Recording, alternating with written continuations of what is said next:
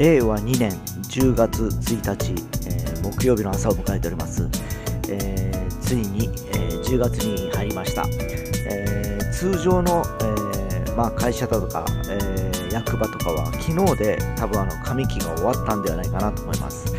えで、え今日から、え下期ということで、えまあ、折り返しに入っていくわけなんですけど、えこの後もあと半年間ですかね。と時代は変わっていくのかなというふうにぼんやり思ってたりします。えー、本当激動のですね、令和2年を迎えておりますが、えー、後半はですね、え、令和3年、ちょっと飛躍できるようなですね、なんか準備期間になればいいなと個人的には思っているので、ちょっと、えいろんなことを考えていきたいなと思っております。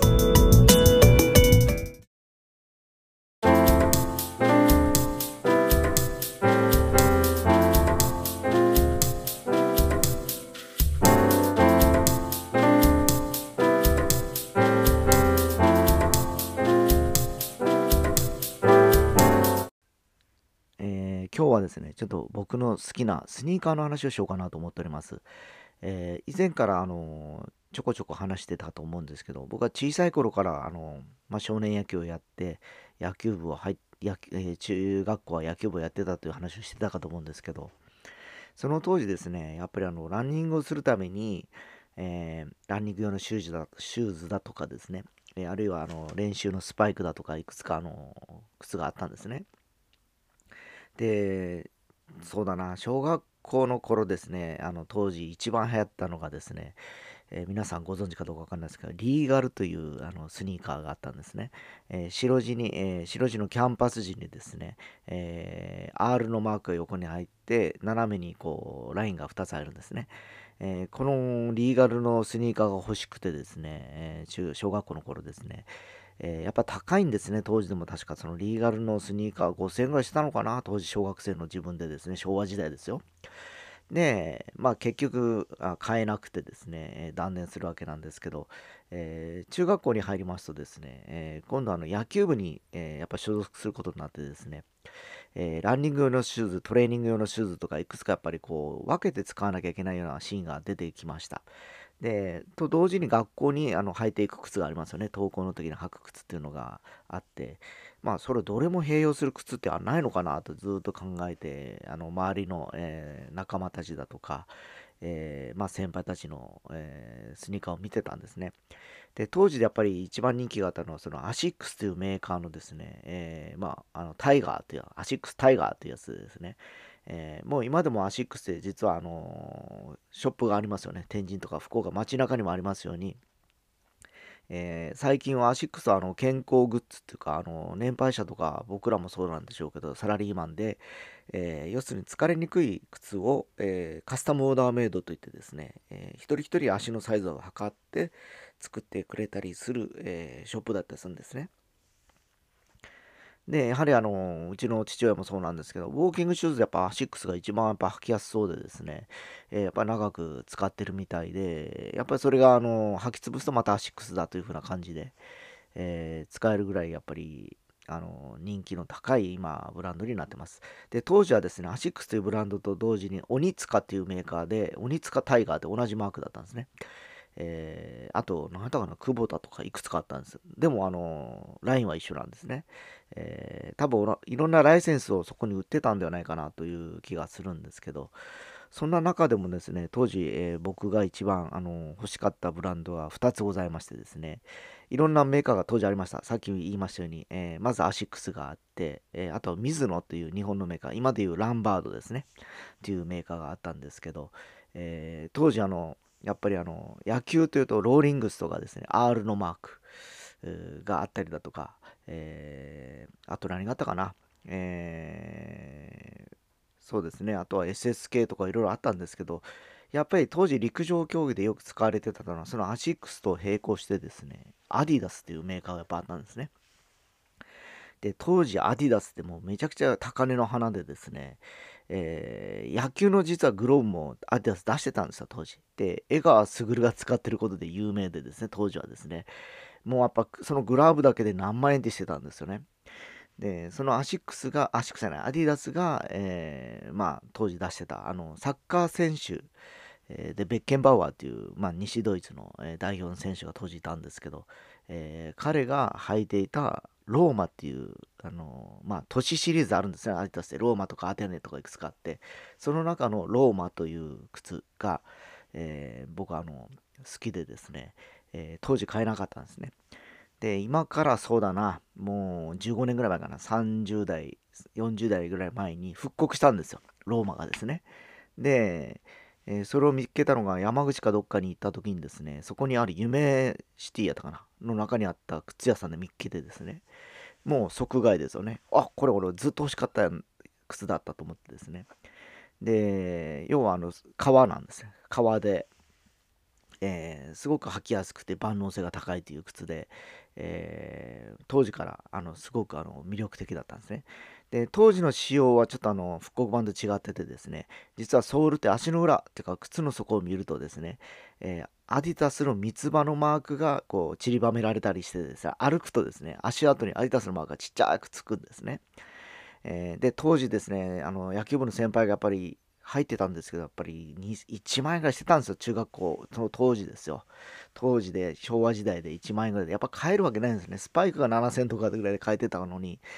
えー、トレーニングシューズがまだそれ以上1万円とかありえんやろってことで、結局、えー、当時買えなくて、えー、十何年か前に、え再開してですね、え買って、結局その靴は5、6年は履いてですよ、え履き潰して、もう手に手の、手にないというか、もう今も復刻されてないからですね、えー、僕の手元にはもうなくなってしまったんですけど、今もし復刻したらまた買うだろうなっていう靴の一つだったりするんですね。で、本当にですね、やっぱりさっき言ったように、外側があの革製だったりするんで、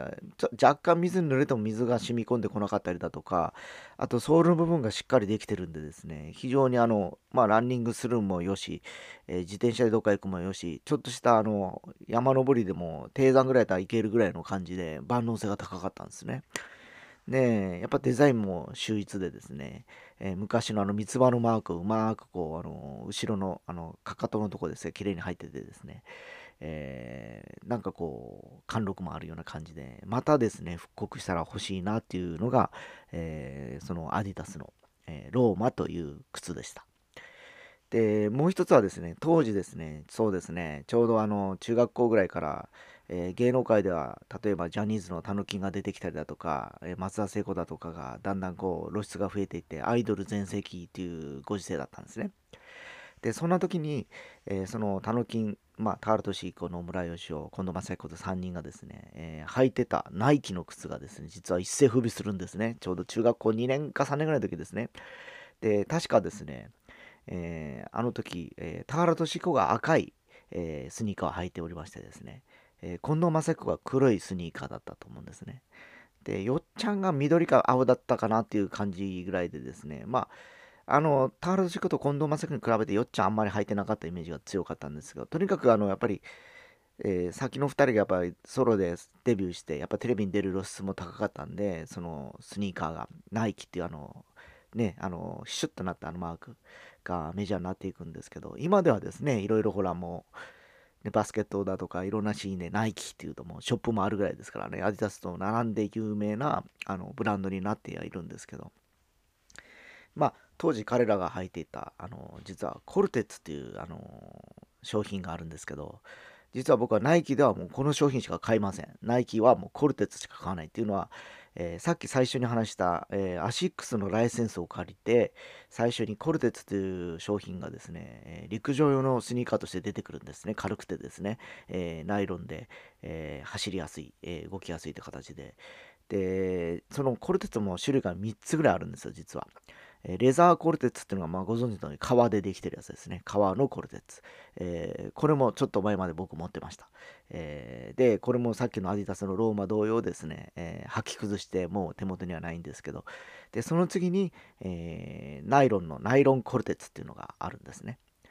で、もう一個メッシュのコルテッツがあって、だいたい3種類かな。ということで、えこれももうあのね、なかなかもう、例えばたまにあの、ナイキショップで見かけたりするんですけど、高いんですよ。1万円ぐらいやっぱするんですね。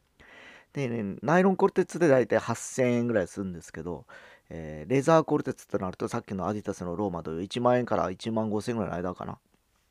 ていうぐらいで多分あのラディタスの例えばあのスポーツショップスポーツデポとかもそうなんですけどそこのランニングコースのですねえー、ランニングコーナーのシューズ売り場に行くとたまにあったりします。例えばあの、おそらくデッドストック品なのか、サイズが合わなかったのかとかですね、いうので出てきたりするんですけど、大抵レディースもんなんですね。やっぱりちょっとあの、簡素なイメージでちょっと質素だからですね、あんまりこう、ナイキナイキしてないっていうのが、あの、まあ逆に受けが悪いのかもしれませんけど、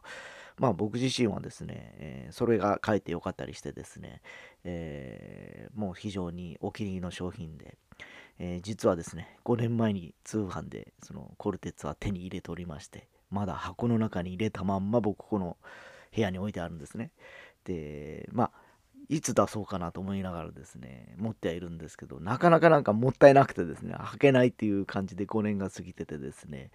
今やっぱりこれもやっぱプレミアがついててですね、当時あの通販で3000円ぐらいで買ったんですよ。ちょっと型落ちかなんかで安くて、今買っとかないといけないということで、えー、買ったんですけど、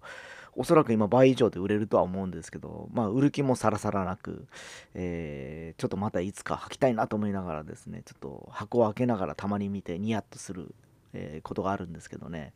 本当だから僕はもうスニーカーはもう例えば他のニューバランスとかプーマとかですね、ほぼ興味がなくてですね、もうアディダスのローマか、えー、ナイロン、あ、ナイロン、えー、ナイキのコルテツが買えなければ、別にもうそれ以外だったら何でもいいというか、まあ、えー、逆に言うと、あえてプーマとかニューバランスを買わずに、えー、例えば、えー、ルコックとかですね、えー、あるいはカッパだとか、えー、アンブロとかちょっと違う、えー、じゃない誰も知らないような、えまあ逆に言うとそれも安かったりするんでですね。品質が高かったりして。いうのをなんかこう選びがちだったりします。で、そっちの方がなんかこう長くも履けるし飽きも来ないしですね、えー、案外ですね、メジャーブランドばっかりがいいのかじゃそうではなくですね、さっき言ったようにアンブローとかカッパだとかルコックとかもよく作ってありましてですね、えー、意外や意外ですね、ぼちぼちの値段するんですけど、やっぱりそれなりのやっぱりクオリティがあるんでですね、えー、結構それを履いていることが多いですね。えーまあいろんなあの、まあ、例えばウォーキングをするだとか、ランニングをするだとか、あるいはあのサイクリングとかで、えー、用途によって靴っていうのはやっぱ変わってくるかと思いますけど、やっぱり万用性が高いのはさっき言ったアディダスのローマ、あるいはナイキのコルテッツもいけるかなっていう感じでですね、それ以外はやっぱりちょっとスーパースターとかちょっと底が重かったりですね、なんかこう、するんでですね、まあファッション性はいいと思うんですね。で、ただまあ、かといってじゃあ、それがどうかっていうのもありますし、で、今はもっと猫も杓子もコンバースのオールスター履いてたりするじゃないですか、みんなですね。えー、ハイカットはローカット、黒いナイロン生地っていうか、あの、キャンバス生地のですね。だから、一応コンバースも僕は持ってるんですけど、オールスターは持っていないんですね、あえて。まあ、オールスターみんな入ってるから、あえてネオスターを買ってたりするわけでですね。うん、なんかあの、まあ、個人的にやっぱこういうあの天の弱気質があるんですけど、さっき先に申し上げたアディダスと、えー、ナイキのシューズはですね、多分おそらくネットで調べてもあの過去に残る、えー、名品というふうに出てくるんじゃないかなと思います。もしご興味があればですね、ちらっとググってみてみてください。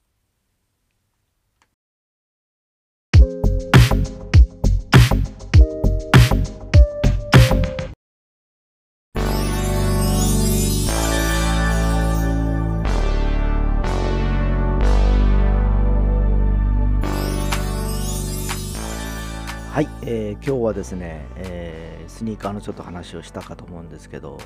えー、もともと僕自身がですね、あんまりあの体も大きくなくてですね、まあ、どちらかというと小柄の部類なんですね、小さい頃からですね。で、さっきか、えー、さっき話したアディダスだとかナイキとかいうのは、決定的に違うのはですね、ヨーロッパのブランドなのか、アメリカのブランドなのかで差がやっぱり出てくるんですね。えー、で、えー、ヨーロッパのブランドはあのアディダスだとか、えー、プーマとかになっちゃうんですよ。で、アメリカのブランドというと、さっき申し上げたナイキだとかニューバランスだとかいう感じで、えー、日本のブランドがミズノだとか、えー、アシックスとかいうところで、やっぱり小さい頃はやっぱアシックスだとか、さっきも言ったように年配者、日本で今生活されてる方がアシックスの靴が馴染むというのは、なんとなく、えー、理解ができます。えー、ただそのスポーツというシーンになってしまうとそのスポーツの特性からですね、えー、例えば瞬発力を要するスポーツだったりだとか持続力を要するスポーツだったりによってですねやっぱりそのメーカーの、えー、作りが変わってきたりするんでですねそれによってやっぱり、えー、各選手だとかアスリートが選んで自分に合ったメーカーを使ってるのかなっていう気がします。でまあ僕はやっぱりさっき言ったようにえー、比較的ですね、アメリカ人に比べて欧州人の方が小柄が多いってこともあってですね、どっちかというとアディダスだとかプーマの方が馴染みがいいというかですね、えー、すごくあの、なんて言いますかね、選びやすいっていうか、フィットしやすいかなっていう感じなんですね。で、ニューバランスとかも確かにいいんですけど、さっき言ったように、えー、ナイキのコルテッツっていうのは結構あの万人さっきもともと言ったようにアシックスが提供して作ったっていう背景もあってですね他のナイキの靴っていまいちなんですよ僕実はですねでコルテッツ以外はいまいちっていうのはやっぱりそういうあの背景もあるのかなっていうちょっと思ってましてですね、えー、やっぱりあの日本人は日本人に合ったえー、体型に合ったですね、えー、ものをこう身につけるのが一番こうしっくりくのかなっていう気がします。まあ、あのよくブランド品だとかありますよね、装飾品とかも含めてですね。で、やっぱりあのファッションブランドもそうですけど、やっぱり欧米人に合わせて作ってるっていう部分があるんですね。それなりのやっぱり体型を持った人ならいいんでしょうけど、やっぱり一般的なこのアジア体型の自分としてはですよ、えー、やっぱそれにフィットするような商品を、まあ、こう絞り込んでいった結果ですね、さっきのアディダスの商品だったりだとか、えー、ナイキのコルテツになってるのかなって気もします。あ皆さんはいかがな感じでしょうかね。